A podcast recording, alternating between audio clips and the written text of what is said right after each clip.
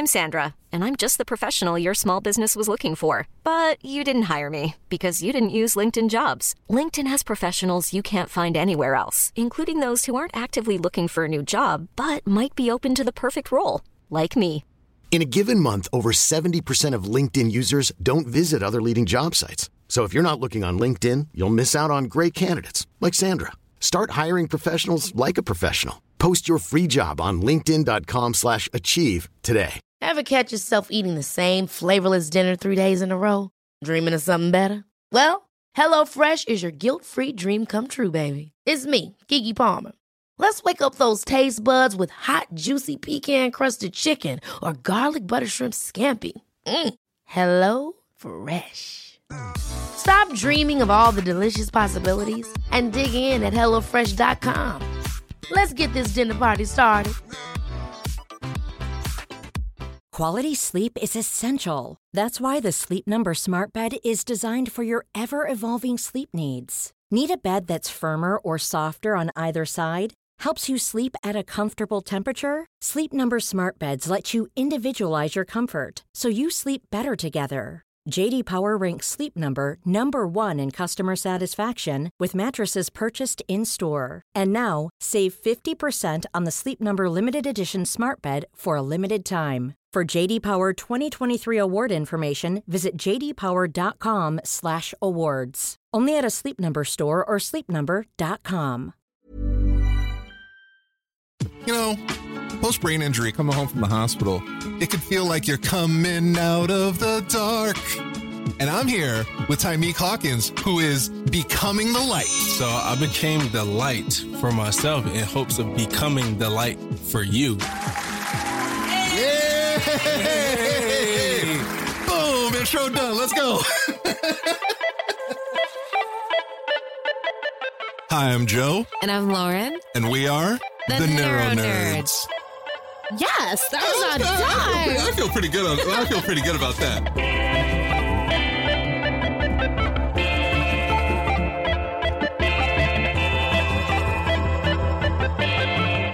Neuro Nerds. Welcome to the Neuro Nerds. Once again, say it every week, mean it every week. It's a very special episode. I have with me in studio, live, like three feet away from me. Tymiak, what's going on, Tymiak? What's going on, Joe? Oh shit! Yeah, that's right. That's not like from a computer. This is literally we are in the exact same room. I had the pleasure of meeting this dude over here, and I gotta tell you, it's been pretty spectacular. It's been it's been amazing. So it's from going from the doing the first episode on it over the computer to meeting in person is has been a great experience. So the first episode we ever did for the Neuro Nerds was one of my uh, Amplified Black Voices uh, series, which I thought was excellent. You know, you gave a great perspective um, uh, uh, on your end. You just so happen to be a black man. Right, right. Uh, am I? you know, and and going through everything that was going on in the world at that time, going through that as a black man, as a stroke survivor, it was a lot. There was a lot of heaviness in the air, and I think you know you gave a lot of great perspective uh, to the world. And you are here with me today talking about some other great things for the community, for the world. You just did something spectacular. Yeah, You yeah. wrote- so I You just wrote a book. Yeah, yeah. Um, of course, as we we talked about, I had I had a brainstem, a hemorrhagic brainstem stroke in 2019 that I I would say I made a, a miraculous recovery. I I feel that I am a miracle. From that, I just felt it was so important to give back the knowledge from my experience because I was so blessed to make such a recovery that I wanted to just help as many people as I could. And the easiest way to do that was was for me to write a book. I got a lot of questions in my my inbox, whether it was Instagram or Facebook, and I wanted to be able to reach as many people and answer as many questions as possible. So I figured, hey, let's get vulnerable. Let's write a book, and it's called "Becoming the Light: Navigating Darkness After a Stroke." That that is the perfect description of what it's like after a stroke. Darkness is a lot of darkness. You know, you definitely need lights, and unfortunately, not every one of us has that. You know, some of us have it in like we have that inner thing in us. We have that. Got to figure out a way to keep pushing forward. Some of us need that from someone else. You mm-hmm. know, and if they don't know another person to do that, I think that's what's so beautiful about writing a book and sharing this. Mm-hmm. Somebody can find that, and you can be that absolute light in their darkness, you know? Yeah, absolutely. So for me, I I felt like at, at 29, I was so young when it when it happened. I didn't know where to go to look for light. So in terms my and when the fight or flight kicked in, it was just a fight, and I became my my my saying to myself is I became the light for myself, so I could be the light for you. I love that. That's how you know I heard so much of keep being a light when I was in the hospital or I was in the acute the acute rehab facility. It was, hey man, you're like a rock star of this floor, and you know you're such a light. You bring the energy, and you know I heard it so much that I was like, hey, this is a book title. It's a hell of a book title. Um, so yeah, it was just for me, I think it began from when I was a kid. I'm always smiling, I'm always happy, I'm Mm. always laughing, being my my true my true self as I'm looking at the word true up there. And, you know, I just just wanted to to help. Thank you to our amazing community on Patreon for supporting this podcast. You can support us too and get different perks and gifts depending on which Neuro Jedi tier you sign up for. For example, if you're on our Neuro Padawan $5 tier, then you're probably listening to this episode a day early before its public release. Your support helps us grow and continue to create this podcast. Plus, a portion of the proceeds go to a different cause or individual in the brain injury survivor community each month. Sign up at patreon.com slash the neuronerds. as many people uh, as possible. And it started, I remember laying in my hospital bed. Uh, two things. The first thing I told my mom is that if I could just inspire one person from my recovery, you know, it was a job well done to me. And what sparked that was I was watching a story of a war veteran who had a brain injury after a landmine accident. Yeah. And it impacted me so much that I just wanted to to pass it on and do the same thing moving forward. Just paying it forward. I think that's the most selfless thing any of us can do. You know, some people are like, oh, well, you're writing a book that's like, that's for you. Yeah. You know, for to a certain amount, it kind of has to be. You kind of have to want to do these things, but sharing it with the world, that's a big deal. That's a big deal. And having the energy behind it is, yeah, I'm sharing this for me in my recovery, but I'm also sharing it because I want somebody else to have a step ahead than I had, you mm-hmm. know? So for me, yeah, it was about writing a book that I wish that I had in recovery. So I know in this space, not a lot of guys like to get vulnerable about what happened, you know, medically. And and for me, it was was a such a such a change. You know, being a college basketball player is like, hey, be tough, and you've pushed through injuries, and this was something that was so, you know, so different that I, I felt that I that I had to do it, and it just almost came natural, just wanting to share my story, and it was so freeing and so rewarding. So for me, it was therapy, but from those sessions, you get my raw, authentic self in my recovery in in the book. That, that's, it's such a rare thing. Look, I, I say all the time, like as a dude, Mm-hmm. dudes don't like to share. Dudes don't like to talk about anything other than, I don't know, maybe chicks and sports. That's about it. Um, you don't necessarily really want to get too deep because there's that toxic masculinity that we've grown up with in our lives where, well, that makes you weak. You're showing vulnerability. You're, you're emotional. Yeah. That's for girls. You know, you want to be a man. You keep quiet and you push through. That's not being a man. That's being a, to be honest, it's being a boy. It's Mhm. it's being a child, you know. I think what you're doing is very important. Also, I don't really fuck with a lot of dudes, you know. Yeah. Specifically for all of those reasons. Not very many guys really want to talk about recovery. Recovery is not a very sexy, amazing, fun thing to talk about. It's hard. It's not easy to talk about memory issues. It's not easy to talk about, you know, where you're failing sometimes physically. That's not a really fun conversation to have with anyone, let alone another guy, where sometimes it's like, yeah, this is like a, a I was trying to say it the nicest way. I'm not. I'm just gonna say it. It's like a dick measuring contest sometimes, you know. And it, it's it's. I hate that. I don't like that, especially in our community. Why can't we just have a an open, honest dialogue about what's going on in recovery? And I think it's refreshing that you're actually doing that and willing to do that. You know, is that something that you've always had in you, or is that something you had to fight through?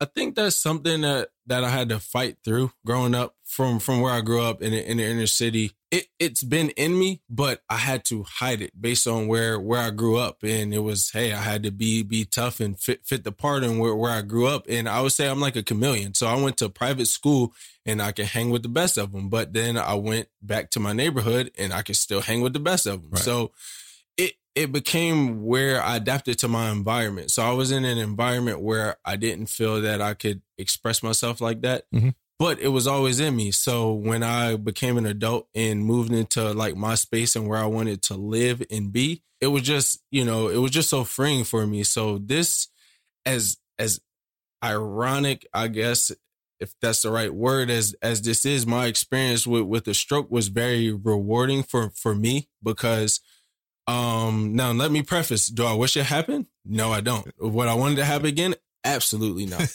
but uh, you know, when I look at it, it just changed my perspective on life and it allowed me to be my most authentic self, which I think made for this this wonderful piece of of work that that I feel that I put together and being my most authentic self for the world to see. And and knowing your story, I think that's a- absolutely true and it's going to come across, you know. I don't really think there's a lot of bullshit to you.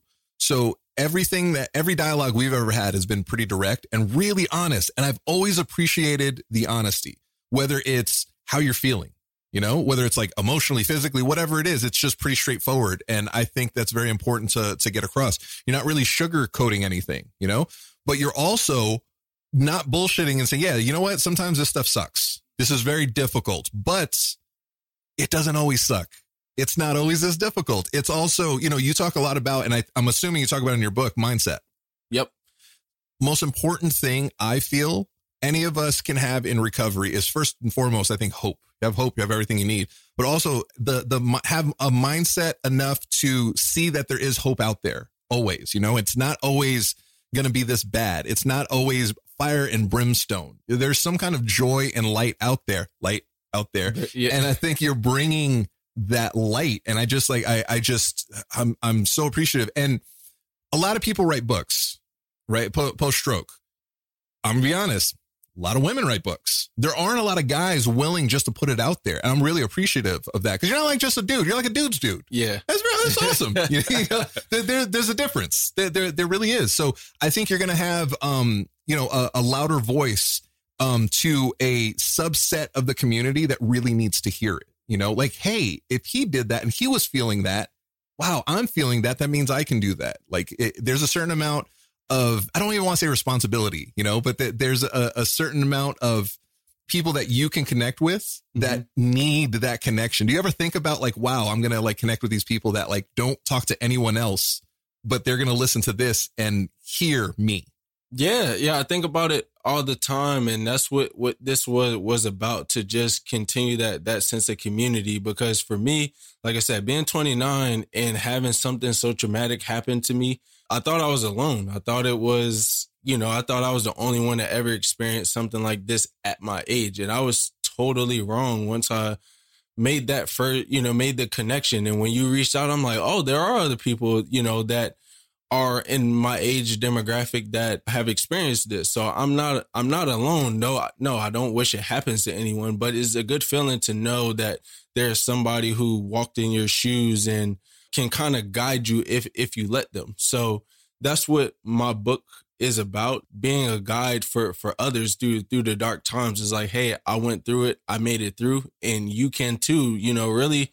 And it starts with the mindset. For for me i remember vividly there was in the acute rehab facility in New Jersey, there was a therapist that would come around the floor. And I remember she came in and asked, did I, would I need her services while, while I was there? And I'm looking at her like she's crazy. Like I'm in such a good space. I don't need you woman.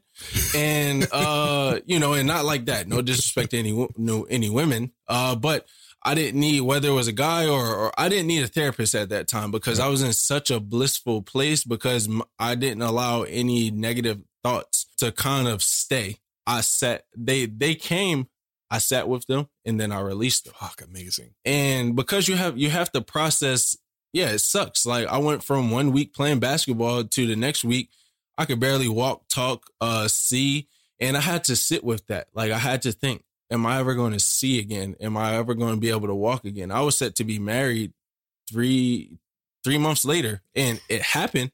Um, and that was something that I look forward to. But you know, I would be a liar to say that it was any there wasn't thoughts that crossed my mind like, man, am I going to be able to make it to the day? But my fight kicked in so much that it's like, hey, I'm going to make it there, you know, no matter how much work I have to put in. And I just got up and attacked the grind, what I call it's a grind. Yeah. Uh, every day. That that's what it is though. It, it's you have to attack it. You know, you have to not fight so much. I I I, I don't want to. It's you know it's acceptance. To me, it's acceptance. You know, I struggle with acceptance early on. I didn't mm-hmm. accept the fact that I needed a cane. I didn't really accept the fact that like I forgot things every five minutes. I I, I and it and it was a lot of pain. I was in, I mm-hmm. was in a lot of mental anguish because of it.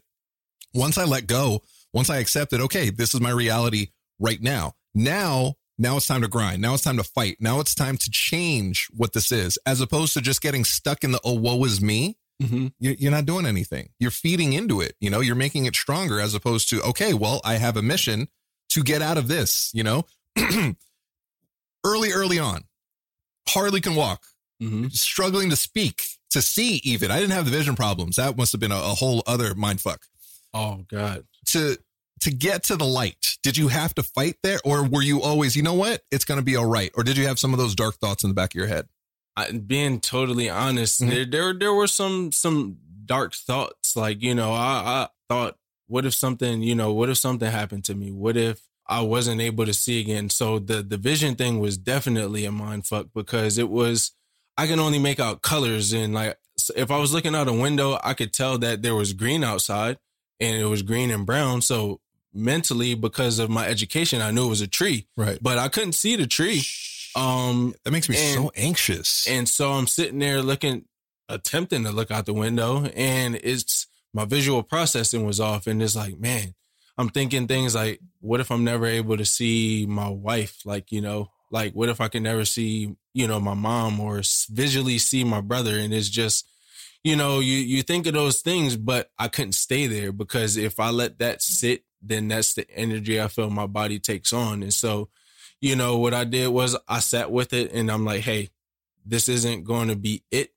And what I did was I just attacked therapy every day. I got up and my ther- so when I first got to the center, the therapist they would come get me, give me my schedule, come pick me up, roll me to wherever. Hmm. After the after a week, I was showing up at their door. nice. I was they didn't come and get me.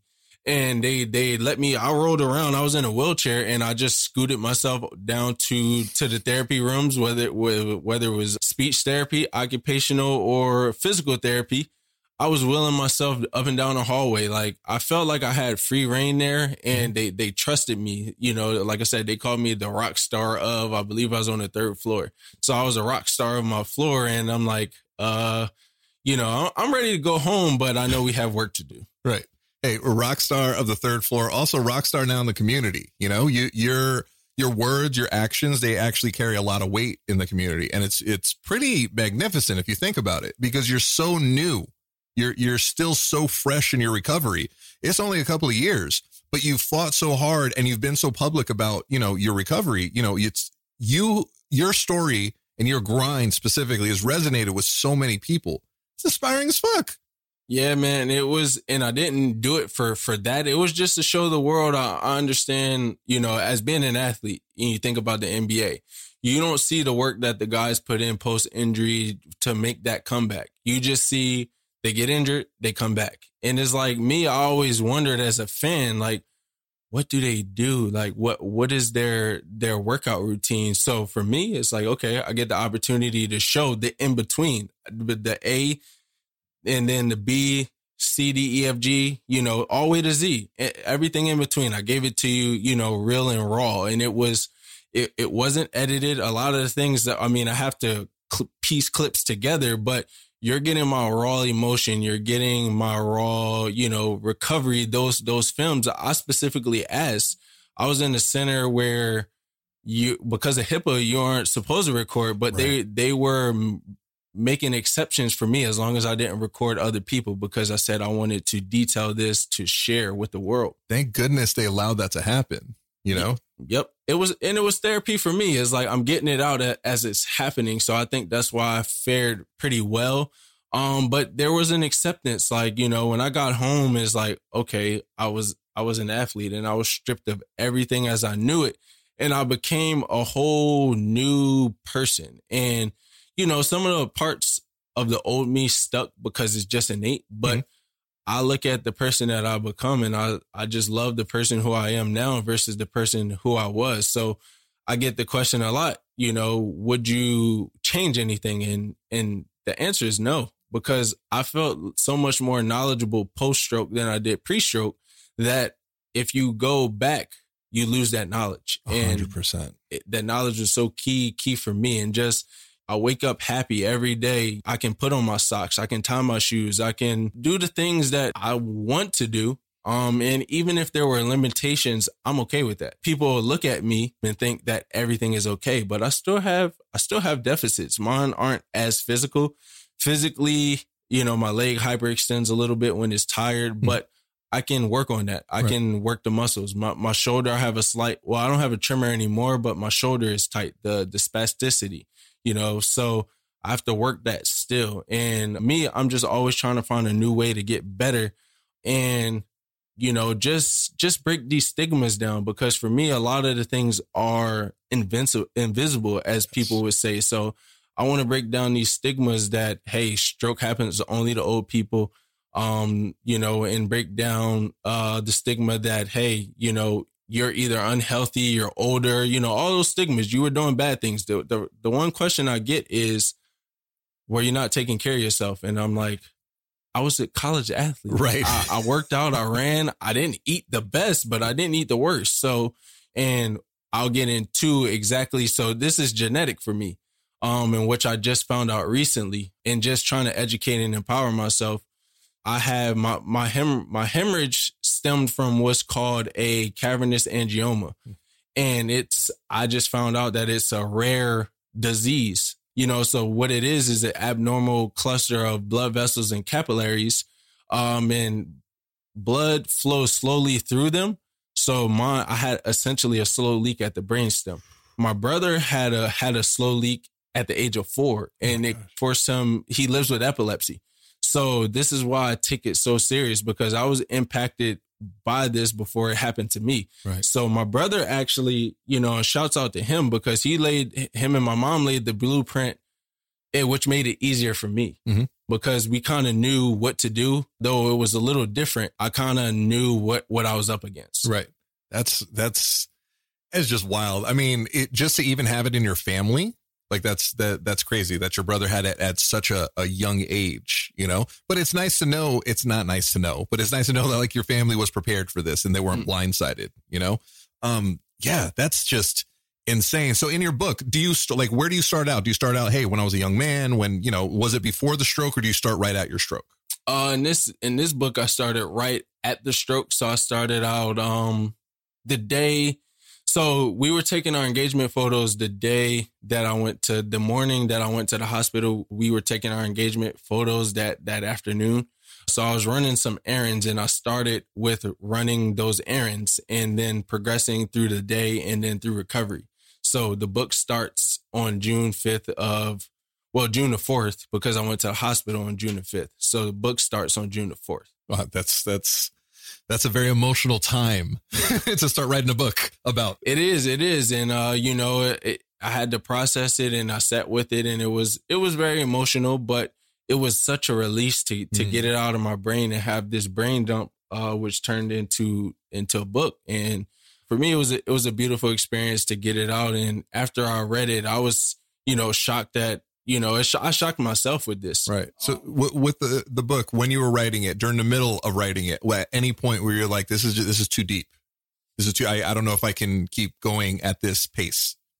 Honestly, no. Good. I um I every I look forward to every every bit of every writing session. I look forward to to getting it out and telling my story. It helped me to feel seen where I wasn't of course I'm talking about becoming the light. You know, I, I'm I'm stepping into the light here and it helped me to be seen. I felt like my athletic career, I was overlooked a lot. I wasn't the biggest, I wasn't the fastest. So I always had to work hard. And this was as I will always say, and I said recently, I, I thought that my impact in this world would come through through sports, and I was sadly mistaken, and and gladly because this is so much more impactful. So much more. So I mean, not that sports aren't impactful, but sports will change your day. What you're doing, uh, specifically for our community, is you're changing someone's life. Just, just you guys can hear it. You can hear how he attacked recovery. Now, you didn't attack recovery because, oh man, this is so much fun. No, there, there's a, a mindset shift that you have to have.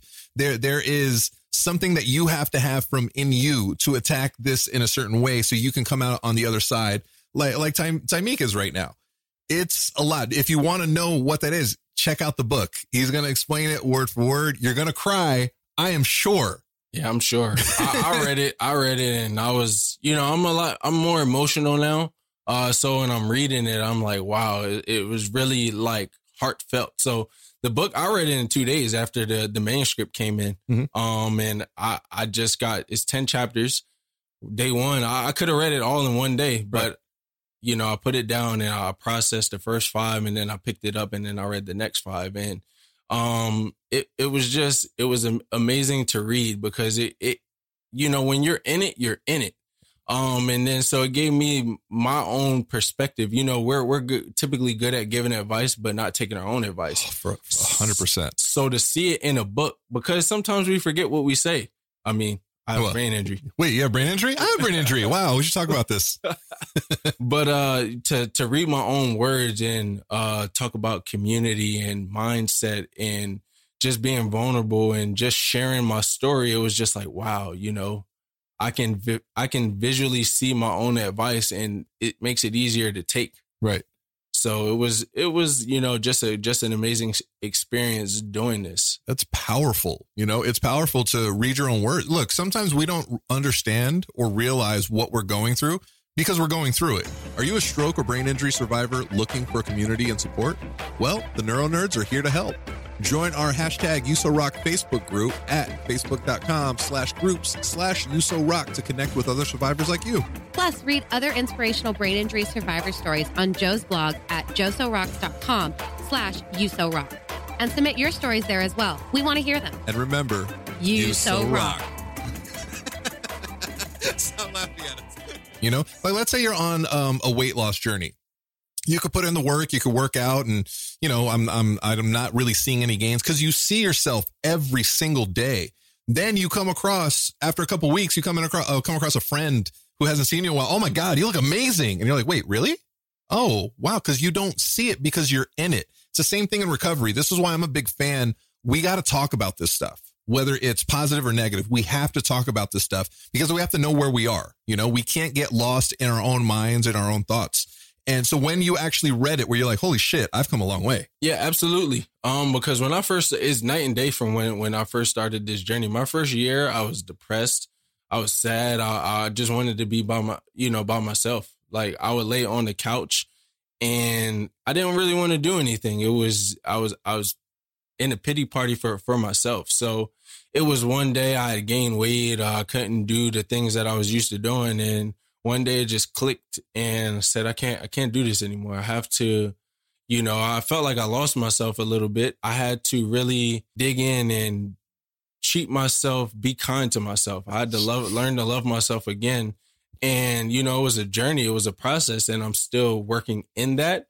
Uh, but it's it's a lot better because I, I do truly love myself. And that's why when I think about the alternative of not f- battling, not fighting, you know, the alternative is pretty deadly. I mean, it's no It's- other it's- word to really put to it. Hey, you're talking about the light. What you're talking about is the dark, you know? And sadly, so, so sad. So many of us in the community are in that daily. Mhm. You know, they're they're not even fighting out of the dark. They're just in the dark because they can't even see that there's light past this dark. Mhm. They're just consumed by it, you know? Um, it's not a good place to be. This is why I really feel that we have look, it's it's a responsibility, I think, on on all ends, right? Us as survivors, we we you and I, we want to help. We're genuine, like we're genuinely good people. I'm not just saying that. I'm not. I'm not that arrogant. By the way, I'm amazing, guys, aren't I? I, I sincerely, I really want to help everyone and anyone I can not go through the same shit that I went through. This is why I talk about this on the podcast. This is why I'm not very negative about things I talk about. We made it back to live, not to be stuck in all that misery that we went through. This is our second chance in life, you know? On the flip side, it's the other side. The people, you guys that are listening to this, it's your responsibility to seek this stuff out. You don't want to get in, like uh, Ty and I were talking about support groups. You know, there's certain rooms or certain groups of people that all they want to do is talk about how terrible and miserable things are. That's not the most healthy thing in the world. Now, I'm not saying to pretend that everything is fine. I'm saying you need to talk about it great, process it out, and then move forward. You can't just get stuck in this negativity because that's just going to become home. Don't move in there. Visit, spend your 15 minutes, and then move on. You know, the any survivor out there, try to seek out something better. You don't like where you're at, try to seek out something better than where you're at. You know, you want to be in a better place, seek out some other survivors who are doing fun, amazing things. You want to learn how to walk? Seek out other survivors who just learned how to walk. You know, uh, I think responsibility works on both ways. We have to share our stories, but on the flip side, other survivors have to kind of like take in our stories. So if you're looking to, you know, get out of that darkness, check out Ty's book. I mean, listen to the dude. Yeah, yeah. It's so my my my cousin who went through a, an experience herself. Um, in my recovery, she gave me some some very good advice. She said, um, you know, don't live in the past; it can cause depression, and don't live in the future; it can cause anxiety. And I added to it and said, it's okay to visit those places to bring your your present picture together, mm-hmm. but live live in the present. So I go back and I, I, visit what happened to make sense of it, to see where I'm going, to right. see how let it to let it shape me, to feel those feels. So, you know, yes, I, I get upset some some days. Some days, not every day is great. What you see on Instagram, it's those are are most days. I would say it's about ninety five percent of my days. I'm, you know, but there's that five percent where it's like, ah, you know, today is a little tough, and you know, or I might be off today and I'm just feeling like a little sad, a little more vulnerable or something. I have those feelings just like everybody else, right. but I process them. I have a Zen room at home. I go in my Zen room, I'll chill, I'll sit on my yoga mat. If I have to cry, I'll cry. If uh, you know, I'll, I'll meditate or whatever helps me get to the next moment because that's what life is just living, you know, in moment in moment, minute by minute. You take it one minute at a time. So I know people when I used to challenge people is like, you know, do you, are you having people who say I'm having a bad day? Now, there's 24 hours in a day. Did you have a bad 30 minutes? Did you have a bad hour or did you have a bad day? You know, there's a difference in having a bad hour because those other 23 hours could have been great. Right. You know, but you're just pointing out that one bad hour. So I had to get out of my own way my, myself. So it, it's things, everything that I'm giving you, I had to, I've been there and I had to learn myself.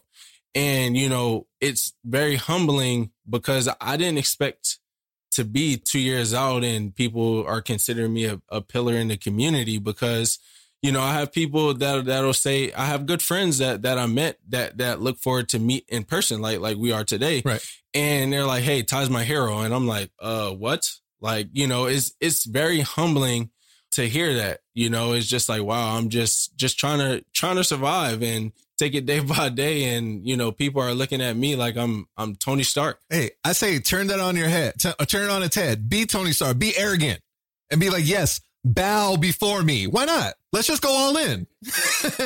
I don't think that's in my nature, but um, I, I couldn't do it. You know, we are talking about bad bad acting. I, that that would be uh, a Hollywood flop if I tried to do that. So, but I think that that's that's why everything that you say and do it comes across because you are genuine. You know, you're not like uh, okay, I'm gonna pretend like is no. You're just a genuine dude who wants to help people. And Ty, look, genuinely wants to show you guys the light you know, and you are though. You you are a lot, and you've earned your spot in the community. I think we all kind of have. We we I think want to be something. You've earned your spot, whether you want it or not, just because of who you are. You know, I think you're you're exactly where you were meant to be for yourself, yes, but also the bigger picture for other people. You are showing people what can be done, not just physically, but mentally and emotionally and spiritually. And I just think that's so fucking important. Like it's it's wild the darkness is dark. Like it's really dark. It's not easy to wake up and say, you know what? I'm going to relearn how to walk again. That's just not easy, but it's necessary. You know, you can fight it as much as you want, but put that effort and energy into recovery. I mean, you guys have seen the videos, and if you haven't, check out Ty's Instagram page. Talk about inspiration. This dude also nice form. Oh yeah, for a lefty, yeah. Oh, oh, you going yeah. They say lefties are shooters. So out there. So for me, it was I just wanted to give every every bit. So for me, it wasn't it wasn't physical. I knew my body would follow. I had to keep my mind in, in a great space. So it was it was my mind. I had to protect my mind and protect my protect my space. And uh, I knew my body would follow. I seen a quote that said the the mind is powerful. You know, the body, the mind can heal the body, but the body can't heal the mind. So which one is stronger? Yeah. You know? So it's like, hey, you know, we we think, oh, oh, physical, and it's like protect your mental space. A lot of, you know, they say basketball is is you know ninety percent mental, ten percent physical, hmm. which now I really understand is very true. I visual. I remember as a player, I visualized games before they even happened. You know, I visualize moments and like the the highest pressure moments, Right. and to prepare for when it's really happening. Am I being when what happens? How am I going to react when I get pressed in the game? When when somebody's all in my face, and I'm like, what what do I do? I visualized this already, so I'm prepared for this. And so in the game is like I'm actually able to slow it down to the point where I'm in control and it's like, hey, I I I seen this already. So, you know, I wanted that same with recovery is like, hey, all right, I know what I need to do. I, I've seen that this is going to be a journey, you know, and what I tell people is to remove your time, your timetable. You know, I I was the most depressed when I had a timetable. Hey, I want to be here in a month or two months, and I see it a lot within within the the groups where it's in this time frame. When did you get this back? And you know, me, I'm an anomaly. Like you know, I I don't want anybody to compare their recovery to to me. I want you to use my recovery story for hope, but I don't want you to rec- uh, compare your recovery story to mine We're, because we're all different. All of our, our strokes are, are like snowflakes. There's not one that's the same. and you're gonna you're you're gonna you know if i tell you hey i was back walking in two months it, you know to me it's it can be upsetting and then for me it's like okay i have imposter syndrome i have like guilt like i recovered I, I did i put in the work to recover but it's like because so many people look it's like man i feel guilty for recovering the way that i did sometimes Right. so that's why i i wanted to just detail is it's you know mind mind over body and even if the body doesn't return to his normal form, your mind has to be okay with that. So I got a, the question a lot would I be okay if I never played basketball again? And I was like, I'll be absolutely fine. I'll just go learn something else to do that I can that I can physically do. You know, I'll adapt. And that's what life is about. And I think we we forget that as kids, like, you know, um, I talk about it in the book, my, my two, my two little cousins. So I was living with one of my older cousins who I really look up to and he has two daughters and I was really in the heart of recovery. You know, I was physically fine, but mentally I wasn't. Right. So I looked at myself. He, they had a newborn and, um, you know, a young daughter and Olivia and Kinsley. And, um, so Kinsley was, you know, new, pretty much a newborn and I'm looking like, she's trying to learn to roll over and i'm looking like wow this is really me just trying to relearn how to how to do everything and then i looked at olivia and i'm like olivia is fearless is like i remember that summer i fed a i fed a giraffe i rode a camel i was in a sunflower field you know so i did all these things that i Did- lived I thought you lived in, Philly, not Jumanji. Yeah. What is happening? welcome to Jumanji. Um, you know, and she just, you know, just taught me to be never lose sight of that inner child. And that's something that I talk about in the book. They they wouldn't understand the impact that they had on me. Right. And it just taught me to be a kid again. And I just just kept that. It's like, you know, it was hey, get a job, get a career. And, you know, we lose sight of of dreaming and, you know, those things. And I just wanted to be vulnerable because that's what got me back mentally is like, hey, my inner child was reborn. Right. It, was though. Look, I call the day we had our strokes our stroke anniversaries. Mhm. A lot of us call it rebirth day. You know, we were reborn, you know? Now that I see that because we have been. We woke up in brand new brains and brand new bodies. So have you ever seen a kid grow up? They have, first off, kids are like little lunatics. They're like tiny little drunk people, right? That's kind of like us. Have you seen us try to walk after a brain Oh. injury? Oh we probably need uh, helmets just like little kids. But if you look at these kids, they have so much fun. Everything they'll fall down and smile and laugh and they get right back up and they're right back at it. You know, I think we should look at our recovery almost as yeah, we're reborn. Re- we're relearning these things. We don't have to relearn them with a bad attitude if we look at it as fun. You know, we- we're we're like kids again. Let's smile. Let's have fun. Let's play. Let's be playful. Let's look at this as it's not so serious to where, you know, I can't laugh or smile, you know? And if we go into it with that kind of energy, that kind of aura, amazing things are going to happen. And it's, Felice drives me crazy with it. She says it, and I've said it like a million times. When I'm like mad and upset and angry, and she'll come in and she's like, you know, does it feel better to feel good or does it feel better to feel bad? Right. Like, feels better to feel good. Yeah. She's like, cool. So maybe we should try to focus on feeling good. She's absolutely right. If we focus on feeling good and being happy, amazing things can happen. And you said something that I found really, really interesting. If you were never able to play basketball again, you would still be good. Yeah. Where some people, specifically ball is life, right? Without basketball, that's they don't feel like they have a life, which is really, really sad. Mm-hmm. Basketball or any sport or any particular thing that you really enjoy doing, it's just a part of your life. It's not your entire life. If you don't have that thing, that's great that you enjoyed it, but there is, we live in a big world, you know, and this world is evolving and changing. There are things that we can do now from home that we were never able to do. We can graduate from Yale from home. right. It's, it's insane. You know, um, you, you wrote your book. Did you do it at home? Yeah, I was home. I wrote my book from home. Wrote your book at home. You know, like it, all of these things, the world is changing. We can find other things that we're passionate about or that we never even knew that we were able, capable of doing. I never knew I was capable of like having a podcast and reaching people and being an idiot and people enjoying it.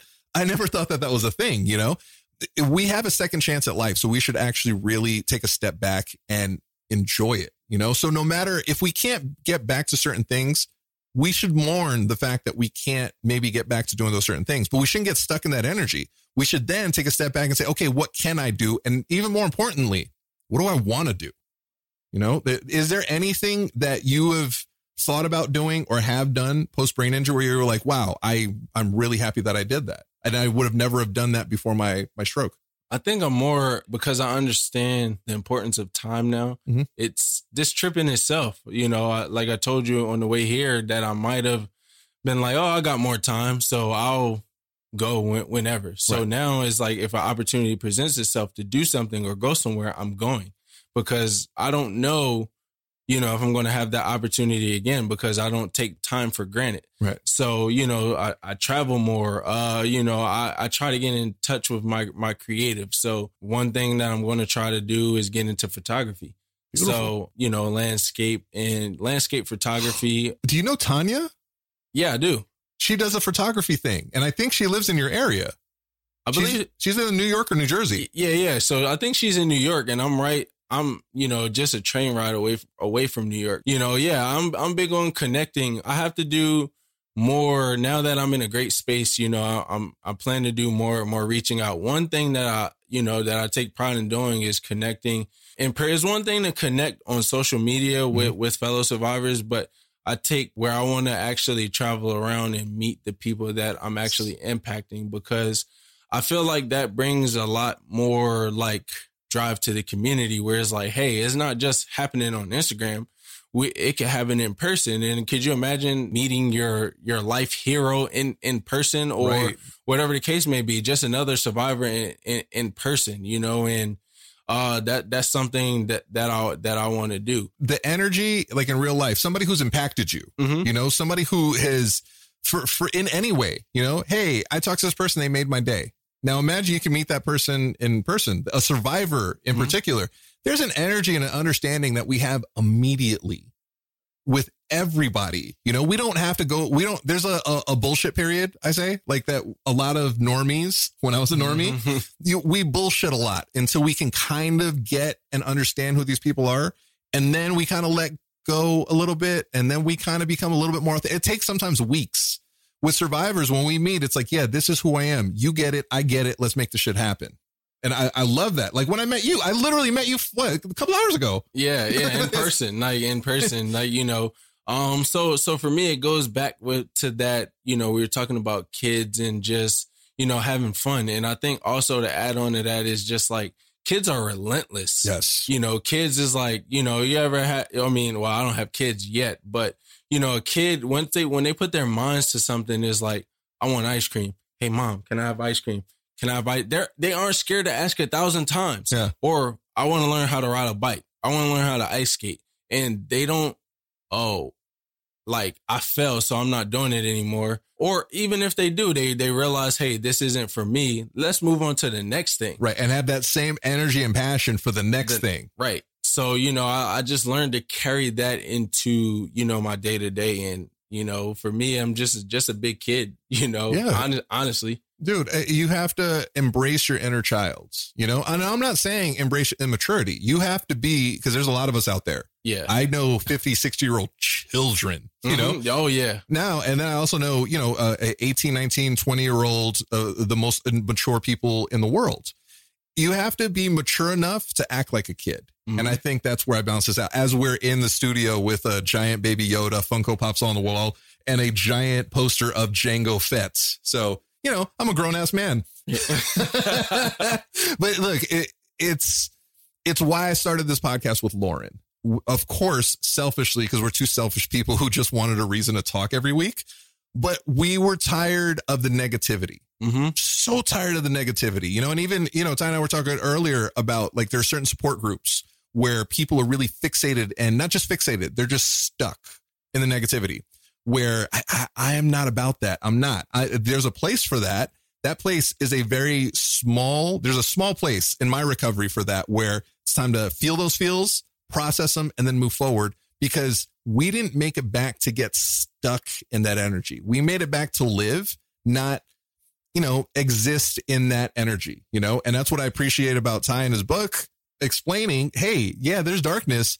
It, we want lights, and i'm here to show you the light you know? And he's going to show you exactly how he got from the darkness to the light. Yeah, absolutely. So, like I said, I detail it from the minute I can really place, put a finger on it, what was going on, to where as much as I could detail through throughout throughout the the chapters in the the space that that I had, you know. So it's only so much you can you can put in a book. For me, it was just about being, you know, I, I tell you when I, when I feel the feels, like you know, I, I talk about I I rushed to return to work and you know to get that sense of normalcy and that was the worst decision you know ever and you know i think i literally like you know cried like every day going to work and then had to compose myself like all right you know i'm here at work i gotta compose myself because i had a long drive to like to work to be able to process like what happened so a song and i could be good and then a song a certain song would come on and i'm like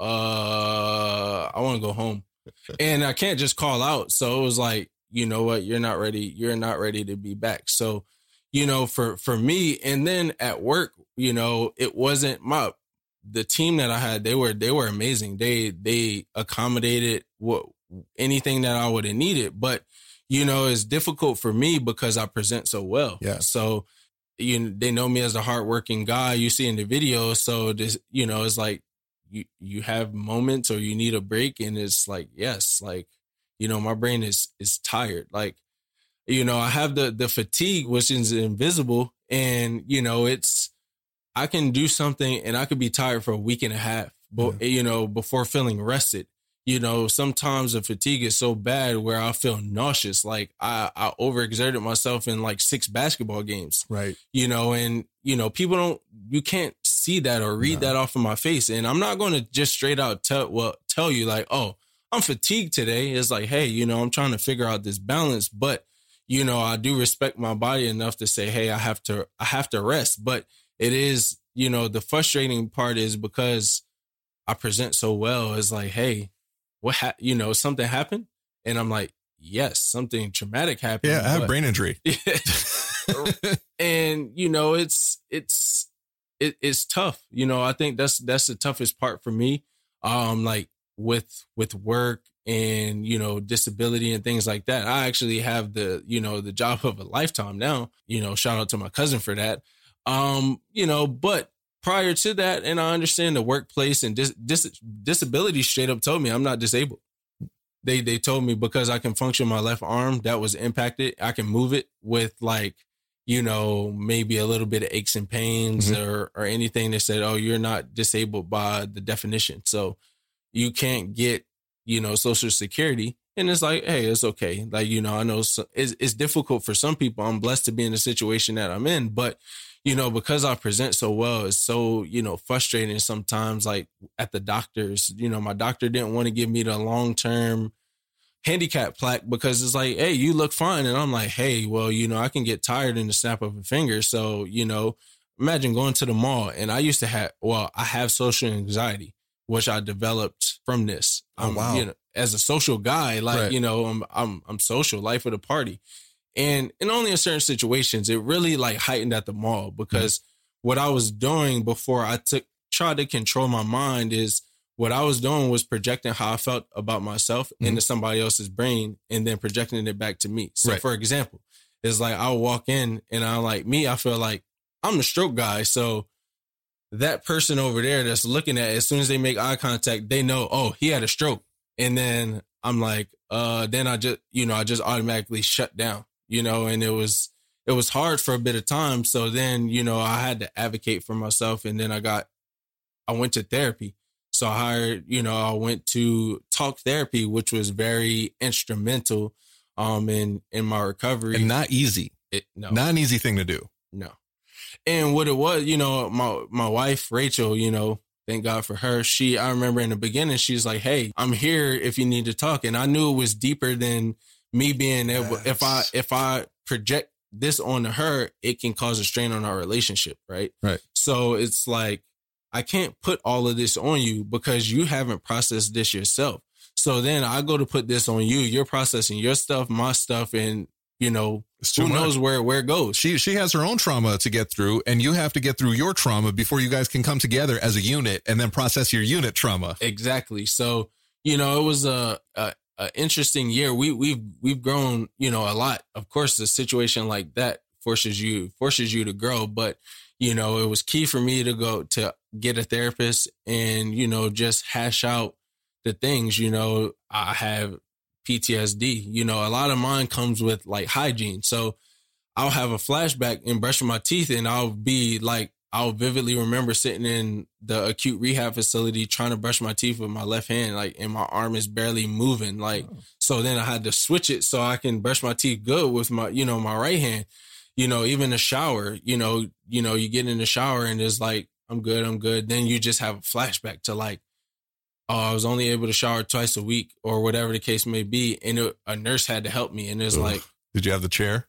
Yeah, I had the chair. fuck oh that my chair. god, it was so like I felt so it was humiliating in, Yeah. in those moments. Like I couldn't do anything. Like, I couldn't put my I couldn't lotion my feet.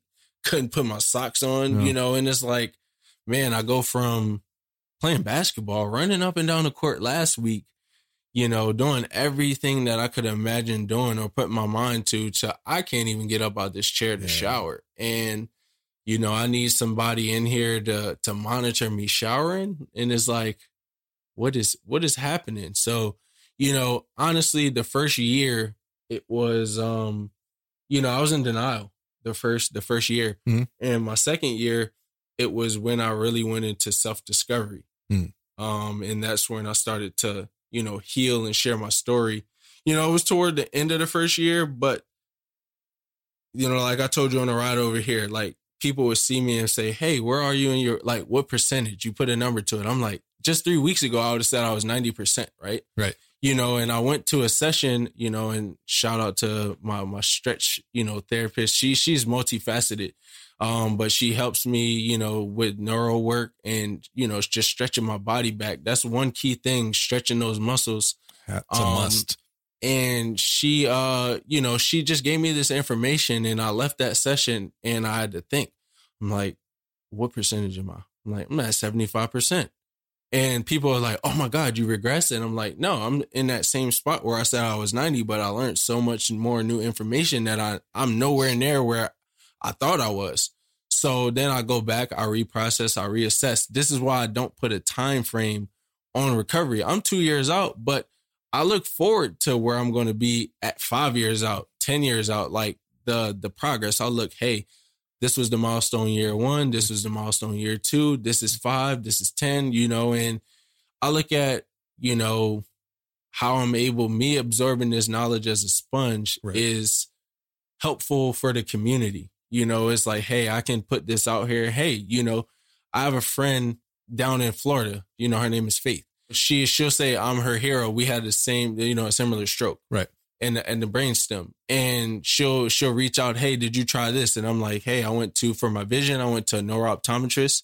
Um, I went to a, you know, a neuropsychologist and, you know, different things, a lot of neuro based things. And Right. she was like, wow, I didn't even know.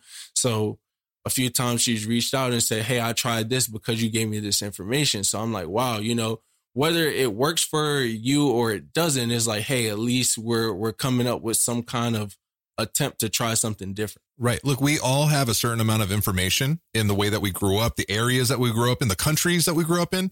And, you know, we, we share that information with other people. Same thing with strokes. You know, we, we all have uh, different information and we have to share that different exercises, different, you know, foods to eat that make us feel certain ways, uh, uh, different things. We have to share this stuff because who knows who you're going to help. Hey, and who knows in listening to this stuff, how these people are going to help you. I think it's essential. We all have to share our, our journey and our story because you never know. Are you finding it hard to recover at home after stroke? Find out if Modus Nova can help you by taking their free online assessment at modusnova.com slash the neuronerds. If you haven't heard of Modus Nova, they make devices to help folks with a brain injury like stroke regain the use of their affected limbs.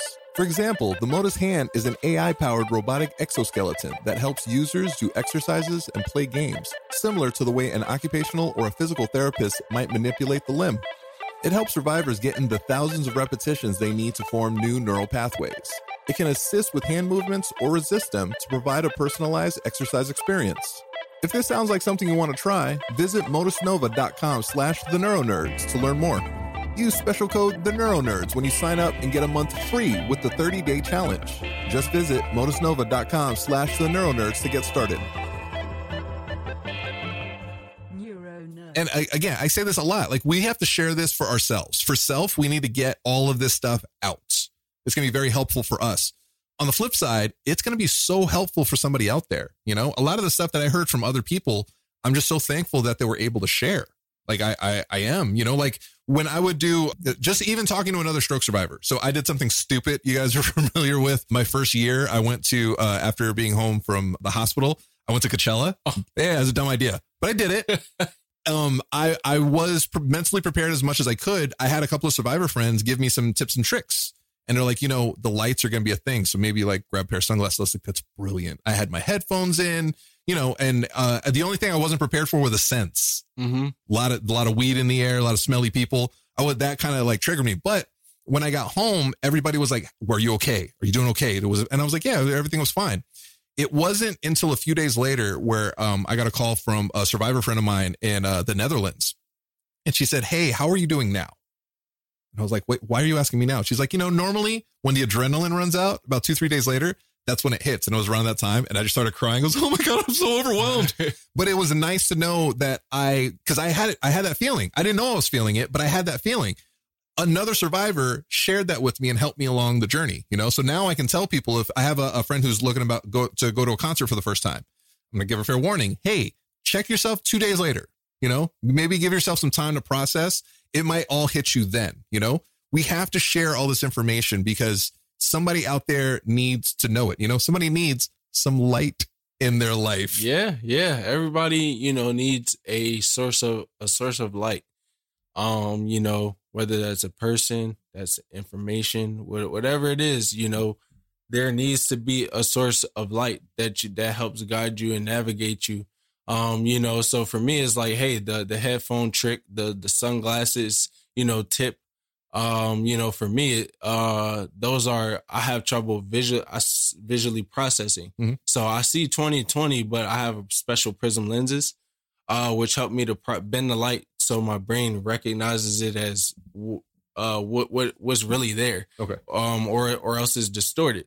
So that puts a lot of stress on my brain you know and that's one reason i'm not so quick to play basketball because a lot of motion or or set it or set it off. Like physically, I can go out there, you know, and work myself back into shape. But visually, it is just so like debilitating trying to process. Like I even watched like my high school practice maybe last week, and I was so drained just watching Yeah.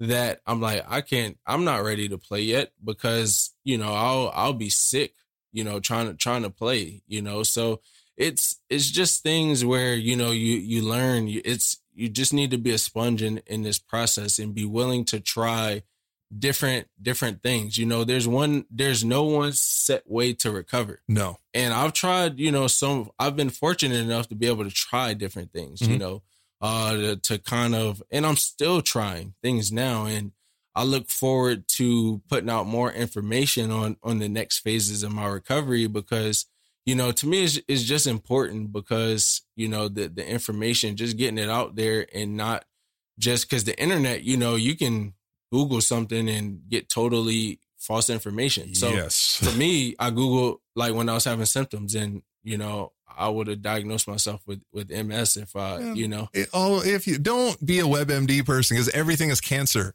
It's, Uh, it's crazy. yeah don't don't don't webmd you know i would say reach you know and be careful with who you reach out to information from Yeah. take what I, what i'll say is do your own due diligence and do your research after you get information reputable sources. Get your information from reputable sources. And in the community, look to the pillars in the community. You know, Yeah. I fancy myself a pillar in the community. well, like, uh, and if you don't want to listen to me, that's fine. Find somebody that resonates with you in the community and try to figure out like their experience. You know, if if that works for you, do that. We also have to not be arrogant. You know, we have to listen. Hey, that worked for you. Maybe it'll work for me. Try it out. Try it because you never, never know. You know um uh, be open and be honest with yourself in your journey too you know? If you're feeling a certain way share that. If you're if something's helping you that's great. Continue to do that. Also share it with the community because it's a fucking beautiful community. Like it, really is. It is. Even my wife my wife sees it as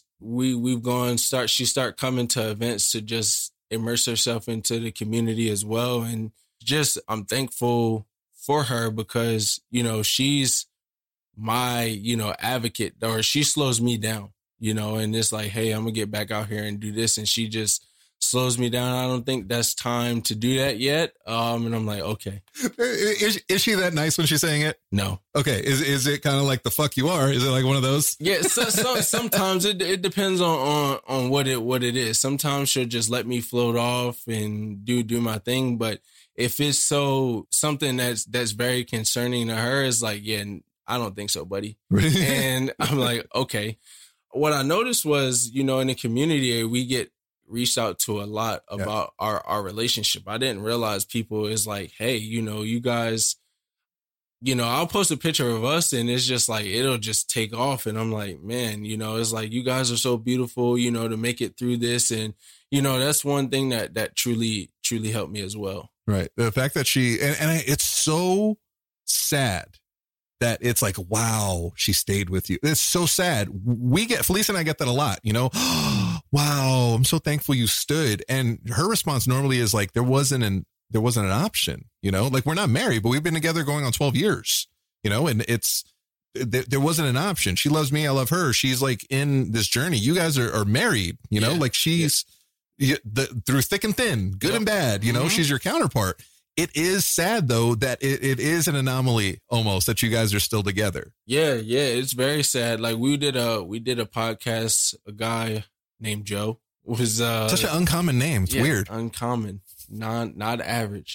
um, but uh, he asked us to come on because he was doing research about you know relationships post post injury or post you know post stroke post injury, and you know just asking us how you know how we did it, and we had set such a solid foundation that it, it you know that that wasn't even a, a, a question, you know, and it was just I knew that's what sparked is like, hey, I'm getting married in September and this is June and I got to be ready.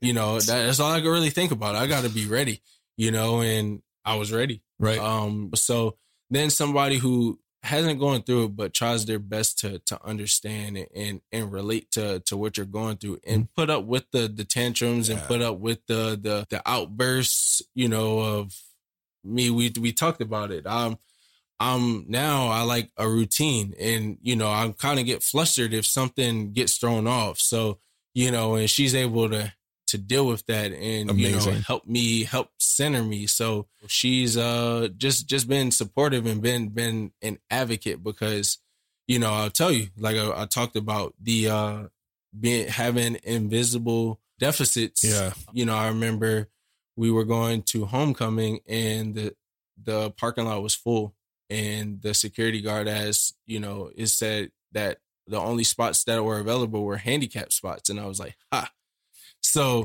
he was like you know you wouldn't have to happen to have uh the the plaque would you? And i was like ha actually i do. And so you know he went on to ask like you know because if you look at me you wouldn't wouldn't know. So it was like is the person the disabled person here? And i'm like you're looking at him.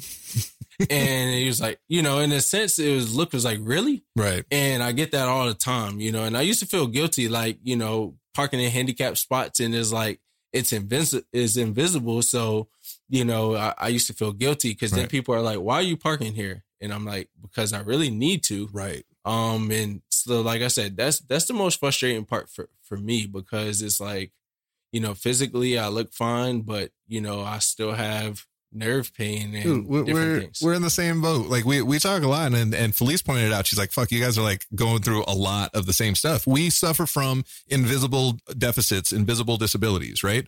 So people look at us and they'll say the most ignorant thing a normie can say to somebody with a brain injury.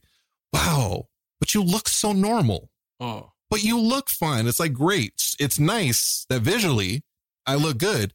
Internally, it's fucking chaos, right? Mm-hmm. It's hellfire and brimstone up Yeah. in there. But it's nice that I look good in your eyes. That's a, by the way, normies, it's a really ignorant thing to say, you know? So whenever, so, so I'll, I'll tell you, when you say that to me in my head, the first thing that I think is like, wow, I don't look, oh, it, I look so normal. Wow, you don't look this ignorant. So that's what goes on in my head. So try not to say dumb shit. Now, I, I do understand though, there's no possible way that you can understand what we go through. There's not. You just have to be open to understand that we're going through some shit. So just accept it. Accept the fact that we become flooded. Accept the fact that we become overwhelmed really quickly. We can't do certain things. We get fatigued, not tired, fatigued. It's a completely different thing, you know, and we'll be in a much better place. Yeah, yeah, definitely. You know, it's for me, yeah, I get I get fatigued and people are like, you know, you didn't really do too much. And I'm like, yeah, I know. And that's that's the thing. Imagine being an athlete and then you wash a few dishes and it's like, I need to go take a six hour nap. Yep. you know and um you know I, i'm used to it now um and you know i just what i just try to do is surround myself with people who who understand and Yeah. i try not to take it too personal because It's hard. you know yeah it it's is really hard. it is um you know and i just try to try to come from a place of of education now if i educate you and you come back with a dumb question then i'm gonna look at you like really man but Right. the first strike you get you know okay you get a pass Right. and i'm just gonna educate you but then the second time is like okay now you're disrespected Now you're willfully ignorant. You started out, at, look, it's ignorant to say certain things. You don't understand, hence ignorant, right? Once you're educated and you continue to do these things, now you're willfully ignorant. And I don't fuck with those people. Right. You know, so I remember, you know, one thing I was sensitive about was like my weight because I went from 160, 170 to almost 220 because of, you know, medicine and, you know, I won't make excuses. I had my wedding. You know, we had Right. food tasting. We went on a, we, you know, a 10 day Yeah, he's, honeymoon. he's not blaming anything except for food. It's food's fault because food is delicious. How dare you, delicious food? food is delicious. Um, and I didn't do myself any justice because I wasn't, you know, in my mind, I, I can't work out, you know, Right. so I was making excuses, you know, and it was like, hey, all right, I got to pick myself up by the bootstraps and, you know, get it back. And, you know, p- people just, yo, you put on weight. Uh, duh. Like, you don't think I noticed I went from my, my, my clothes don't fit, you know, how they used to. But it's like, it's okay. You know, I had to grow a little bit of tougher skin and Right. it just, it, it helped me to, to be confident. Another thing was I, I had, you know, I developed psoriasis, Oh. you know, I like my hairline. So it bothers me because, you know, I, I take pride in my hygiene. So it's like, you know, and it's like, oh man, does he wash his hair? Like, or whatever the case may be. And I'm like, man, you know, as you see, I have on all black now. And before I would never wear black Right. because it was, it's like, oh man, I got to dust off my shoulder. And, you know, it was, I remember going to get my hair like retwisted and it was like, you know, the lady would ask, like, you know, are you drinking enough water? And I'm like, lady, listen, if you knew what I've been through, like, I don't feel like explaining this, but what I realized is I had to, I didn't have the education. I educated myself on what was going on. Mm-hmm. Now I speak with a confidence. Right. Right. You know, to be able to defend myself and educate you at the same time. Right. So I was recently asked, like, you know, what's one thing that bothers me if somebody, you know, that somebody could say to me? And, you know, I'm like, you know, me, I'm a happy guy. I, Right. don't, I don't know. And then it dawned on me, somebody from like a support group was like, hey, man, you're so lucky. And I was like, you know, my, I, I, I was like, okay, I'm mad now because none of this, you know, it's not luck. I woke up every day to put put the work in, and yes, I'm fortunate. I'm blessed. I would say I'm blessed, Hmm. but am I lucky? No. no, because to say you told me this, we're one in one in four, Yeah. right? And I talk about it in the book. I, I detail that. You know, Joe's in Joe is in my book. I mentioned Joe. I mentioned Joe in the book Honored. um because he told me it was such information that really helped me to realize just what I overcome. And he was like, you know, we're one in four. And I'm like, huh? He's like, yeah, you know, the rate of survival is 26, 26%. So essentially, you know, you can't get 26%. So it's one in every four people, uh, you know, survive. So I'm like, wow, if you line up, you know, four people, you're that one, One. that that survived. And then I upped the ante and I went to go find out the statistics of people who make full recoveries, you know, quote unquote full recoveries. and it's- Tiny percentage. It's It's, 10%. It's so small. It's 10. So of that 26, then 10 go on, you know, statistics statistically, you know, and I use that. I always preface it with that because I believe if you put your mind to it, you Right. you can do it. But of the statistics that they show, it's 10% of those people go on to, you know, be fully functioning. And, you know, for me, it's like, I, that's not luck. No. You know, that's, that's, that's blessing, you know, that's, that's, that's God, that's the universe. And it's also it's work. It- you put in the fucking work. Yeah. Yeah. And, you know, and I still do it. You see, I don't, I, I try not to give myself the credit. I find all the other ways. And, you know, I've been told recently, hey, you got to celebrate yourself. You So, do. You do. You know, to be out here, you know, I told my wife, you know, I couldn't imagine a kid from West Philadelphia, born and raised, you know, being out here in in in Los Angeles, like you know, it's like a dream world. You know, being from the East Coast is like, does it really exist? Like riding past the Staples Center, riding past USC, UCLA, and it's like these places really do exist. I mm. never thought I would see this. it's And nice too. It is nice, and I'm like, wow, you know, and it's. She was like, uh, what are you doing? I'm like, I'm just taking this in. Like, you know, I had to mentally process what, you know, where I am and what, what happened. Like, you know, I had In and Out for the first time. I had Roscoe's Chicken and Waffles for the first time. And it's like, Yeah. Be- before today, he was abused. yeah.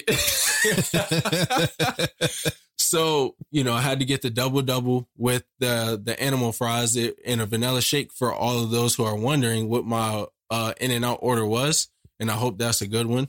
Um, I hope I did you guys justice. Um, and it was amazing. But um, I took I my wife. I told her I was just taking it in, and she was like, you know, you deserve it. And I'm like, "Yeah, I, I do, you know. And it's you know, I'm so you know humble. Is like, it's work for me to be any kind of arrogant. And now that that's the thing though. It's not arrogance. It's acceptance, right? Arrogance would be like, of course I deserve this. Me. That's not the attitude that you have. Now, the reality is, hey, I worked really, really hard. I worked so hard and I'm here now. I worked my way here. I deserve to be here. Nobody gave me this. I earned my right to be here. So own that, you know? Yeah, what I what I tell people is I, I learned, you know, is like I've been rebuilding my confidence, you know. So it's a difference between confidence and arrogance. For sure. You know. for sure. So for me, I say I've been building my confidence. Um, and you know, that's me being my goofy self dancing around in the mirror. You ask my wife, like, I'll just bust in the room and start dancing, like, and I can't dance, but it's just me being me. I look at myself in the mirror, like, I'll talk to her, I'll put on a cologne. I'm like, I smell good today. you know, I was like, uh, you know, or I'm like, man, my hair is done. This, this is a nice style. You know, I like this outfit I picked out today. And it's just like what I do is I affirm myself in the mirror to just build that self love, you know, and it's like, hey, I, before I'm like, I looked at myself in the mirror and I'm like, you know, who are you? right. And now it's like, hey man, nice to see you again. Uh, you know, I love you, man. You know, it's it's just I'm positively reaffirming myself in the mirror. It's like, hey, you got this. Like it might be a day where I'm I'm feeling a little bit off, but I'll look myself in the mirror and I'm like, that's the most vulnerable place to be Yeah. is in the mirror, looking back at yourself. Like, uh, man, we really went through that. And, you know, it's okay to process that, but it's like, hey, we got this. And, you know, I tell myself if I'm feeling flustered, I'm like, hey, man, take a second, breathe. You got this. We've been through worse. We have been through a lot worse two years ago. And being a little flustered today, we got this. It's a hiccup. That's all it is. It's a hiccup. It's an in the moment hiccup, you know? What's beautiful about the mirror, like just a clear mirror, just you staring at you, it's like numbers. The mirror and numbers, they don't lie. They are what they are. You're seeing that vulnerability. You're seeing that progress. You're seeing that stress, that depression, that happiness, that joy. You know, you're, you're seeing that. Now, I, I, I love that you're looking at yourself and you're like, yeah, I like, you like what you see on the other end of that Yeah. that takes work. You know, I didn't like myself a lot before my brain injury at all. I, I, I didn't, I didn't even know who I was. Again, I existed. I didn't live. It took almost dying for me to figure out what it's like to truly live. And I think you kind of understand what that feels like. I totally understand what that feels like. And the fact that you can actually write about it and share, it's look, it's not easy. None of this shit is easy. It's not easy even to do this podcast. And yeah, I joke around a lot and I play around a lot, but it's not easy to talk about something so vulnerable as a brain injury. We almost died. I don't say that lightly, even though I 100% say it lightly. Yeah. Yeah. the the reality is we almost died, right? So, but we didn't. So that's why we're here. We're here to not get stuck in in these negative spaces. We're here to grow and live and love and connect and share and help um people along the way on this insane journey through recovery, you know? And I'm so thankful that we have people like Ty in this community that are leading the way, showing people that there is light at the end of the tunnel, you know? And it, look, you have to fight to get that light. You have to stand up one day and say, you know what? I'm tired of everything being so dark.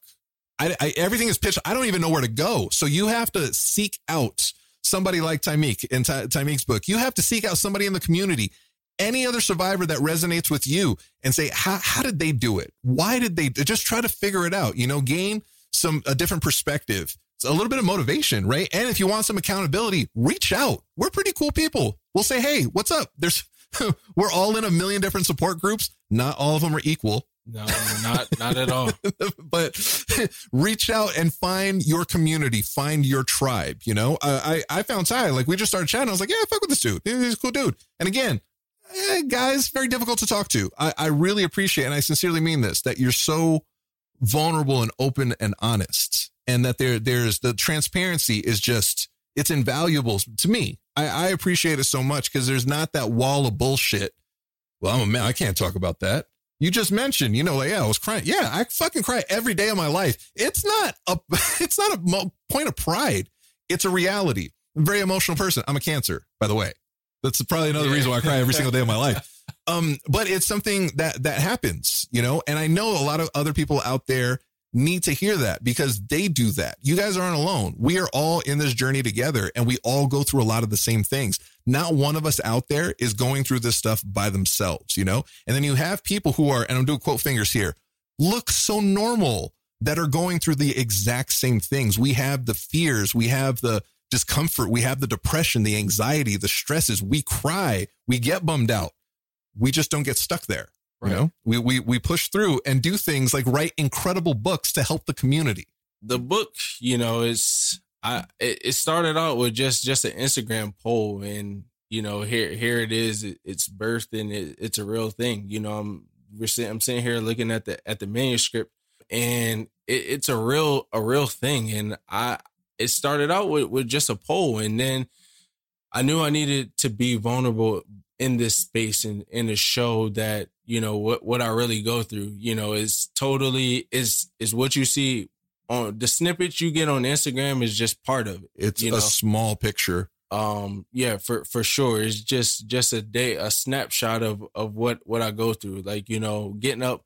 Imagine you know you you go from you have to add so many, so much time to do different things. Like I have to get up and I have to, you know, I have apps on my phone to do brain brain games, you know, uh, to rebuild my brain capacity. I I have to do make time to do writing, you know, to make sure my writing is good, to to exercise and then get into my normal what my quote unquote normal day is. Right. So my day starts well before my my normal like my normal day would start. So it's like I have to take this into account and then it's you know, it's a lot of work. Fortunately, I don't have a lot of medicine, but it's it's a mm-hmm. lot of research, it's a lot of studying what what things work for my body, what things don't work for my body and you know, just making sure I have the time and the capacity to be available for the people. You know, I told a lady that I have so many people reaching out and I think they they really like the fact that I respond. And Right. I was like, I'll never, no matter how well this book does, I'll always be humble enough to, you know, respond the best that I can because to me that's important. So You know, to be able to to respond. And the lady was like, Wow, you really took time to respond to me. And I'm like, Hey, we're we're family now. And she was like, Wow, you said I'm family. And um, you know, this is on on Facebook and I'm bad with names. And um, you know, but she really took pride in the fact that I reached back out to her and, you know, I listened to her and I talk talk with her. And, you know, those are things that that keep me, you know, keep me going. You know, it's not about me anymore. And I I moved from a selfish space selfish space of living to a selfless space of living because I realized life is is more than than just me. So it's like, hey, if I can just hear you out and be that listening ear for you for even just five minutes that helps make your day better, then, you know, hey, I feel that, you know, I feel good. It, it helps keep me going, you know, lets me know I'm doing the right thing. Right. It, it's, it, I, I kind of see it's a responsibility for us, the fact that we are doing so well. You mm-hmm. know, of course, imposter syndrome kicks in all the fucking time, which is really annoying, but we are doing so well. So I think it's kind of our responsibility to share with the community a little bit more. You know, if somebody reaches out to me, I will always respond back as soon as humanly possible. Like I, I sincerely mean that, you know, and I want to connect with as many people as possible. And I don't want to leave anybody hanging because I know what it's like to feel so isolated and lonely. And again, I, I say this, I'm starting to say this almost every episode. Isolation and loneliness doesn't come from not having people around.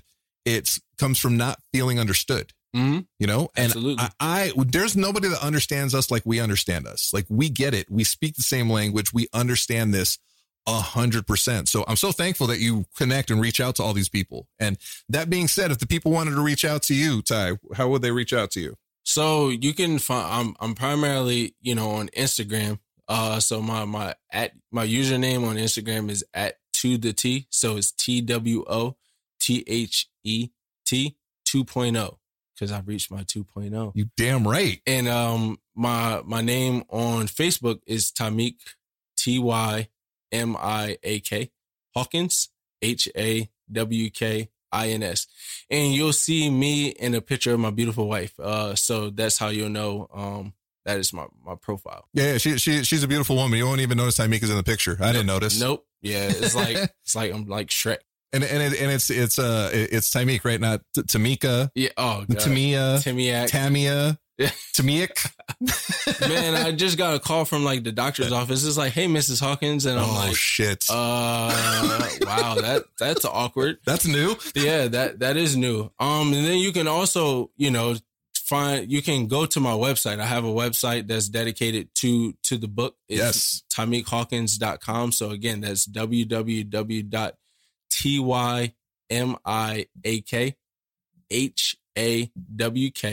www.tymiak.h-a-w-k-i-n-s.com and on there you know there you can purchase the book.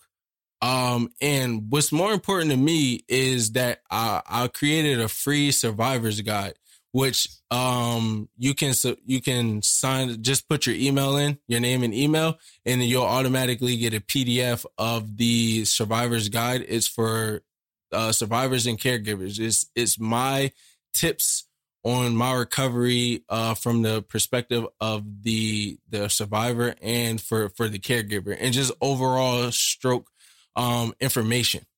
Amazing, amazing. I think that's the most beautiful thing. If- Also, the fact that you throw in caregivers because the caregivers need just as much um, attention, help, and support as we do. You oh, know, for sure, for sure. And if not, you know, um, you know, sometimes if not more, because when we're fine and dandy and in the mind and in the body, they're still they're just beginning the process. Yeah. So I, I dedicated a whole chapter in the book um in page 10 and this was because of Adrian and her daughter. Mhm. I never really looked at it from from that perspective. When I see such a little girl as a caregiver for her mom and I'm like wow I need to talk about about this. And you know that's what that's what inspired me to dedicate a chapter because then I looked at you know my my wife sleeping in a a hospital recliner. And I can't imagine from going from uh I think we had a, a no we didn't. We had a queen size bed. Now we got a king. Think I'm gonna try to go to a California king. No but um you know uh from watching you know going from the comfortable space of your your own home to sleeping in a hospital recliner and it's Yeah. like you know for for three weeks and anything i needed she she got and never complained you know never complained about being tired never complained about anything and it's important you know now i try to empower her to do the things that she likes and take care of herself right. you know, hey, go get your nails done or hey, go get your hair done. Let's go, you know, date night. That's still important. So it's, hey, I still, you know, I see you. Right. You know, I, I see you. I appreciate what you've done. Even if I don't say it every day, I try to do things that that show her, you know, that I truly, even if it's, you know, putting the clothes in a washer and it's like, all right, I put them in a dryer, but now I'm tired. You know, it's like she's like, I appreciate You're, it. you're trying to make her understand that she is appreciated, and she is. You know, she's uh, uh, from everything I've heard, she's one of the the prototypical caregivers and an amazing better half. I say significantly better half because she's a very attractive woman. You know, you and I, we both we're batting out of our our our, our league for sure. You know what? I don't question it. I just accept it. Right, right. You You've know? you've seen my significant other. It doesn't make any sense. Yeah, I, I'm I'm I'm lucky, man. You know, that's where I'll say I'm lucky. You know, I'm I'm lucky. Yeah, that's know? luck, not the recovery. The recovery. Hey, you, do you want to know what's lucky? All of us, because we're here. Right. And it doesn't matter what deficits we have. It depends. It matters how we attack these deficits. It matters what our mindset is. It matters. Are we going into this to get stuck in a negativity or are we going to try to focus on the positive to really truly live this life that we've been given a second chance at, you know, and that's where I'm coming from. And I hope everybody out there goes and checks out um uh Tymiak's book. It's we're getting close to Christmas, you know, if there's no better Christmas gift than a book from a survivor to a survivor, to a survivor's family, you know, friends and family to understand what it's like to, you know, get through this, to go through this to a caregiver. So definitely uh, purchase this for yourself, purchase this for your significant other, your friends, your family, so they actually understand. I mean, look, it's very dark. Recovery can be very dark. And Tymiak is here to show us that there is light at the end of this tunnel. Definitely check that out at TymiakHawkins.com. Definitely reach out to Tymiak at to the T 2.0. Correct. Boom! Oh man, I hit yeah. that shit. I can't believe I remembered it. this is where I hit all the socials. You can reach out to my tiny ass kicking co-host Lauren at Lauren El Manzano on Instagram. You can reach out to me at joesorocks on all the socials. You can reach out to us, the Neuro Nerds, at the Neuro Nerds, everywhere. So I, I gotta tell you, man, this has been awesome. This has been epic. This has just been a, a joy, and I'm so thankful for you and what you do for this community. I, I appreciate it dearly as one dude who quote unquote looks so normal to another dude who quote unquote looks so normal, but we are both very feminine, crying in touch with our emotions type of dudes. so super appreciate it. Definitely go check out that book. And on that emotional two dudes note, which just sounds really weird. Don't Google that. Some weird stuff's gonna pop up. Yeah, don't don't do it. on that note, this neuro nerd is out. That was dope as fuck. That, that was that, that was great. I Yeah. can't tell you how much I appreciate what you do for this community. I appreciate it.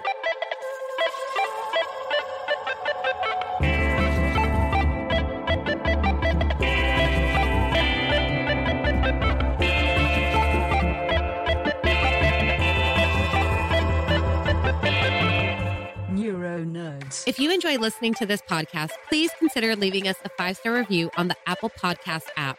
Your reviews help us grow and reach more listeners like you. Find us by searching for the Neuro Nerds on the Apple Podcast app today. Ever catch yourself eating the same flavorless dinner three days in a row? Dreaming of something better? Well, HelloFresh is your guilt free dream come true, baby. It's me, Keke Palmer. Let's wake up those taste buds with hot, juicy pecan crusted chicken or garlic butter shrimp scampi. Mm. Hello Fresh. Stop dreaming of all the delicious possibilities and dig in at HelloFresh.com. Let's get this dinner party started. When you make decisions for your company, you look for the no brainers. If you have a lot of mailing to do, Stamps.com is the ultimate no brainer. Use the Stamps.com mobile app to mail everything you need to keep your business running with up to 89% off USPS and UPS. Make the same no brainer decision as over 1 million other businesses with Stamps.com. Use code PROGRAM for a special offer. That's Stamps.com code PROGRAM.